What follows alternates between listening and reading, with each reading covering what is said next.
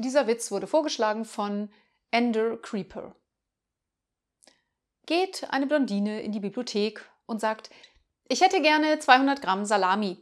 Darauf die Bibliothekarin, tut mir leid, aber wir sind hier in einer Bücherei. Darauf die Blondine ganz leise im Flüsterton, ach ja, ich hätte gerne 200 Gramm Salami.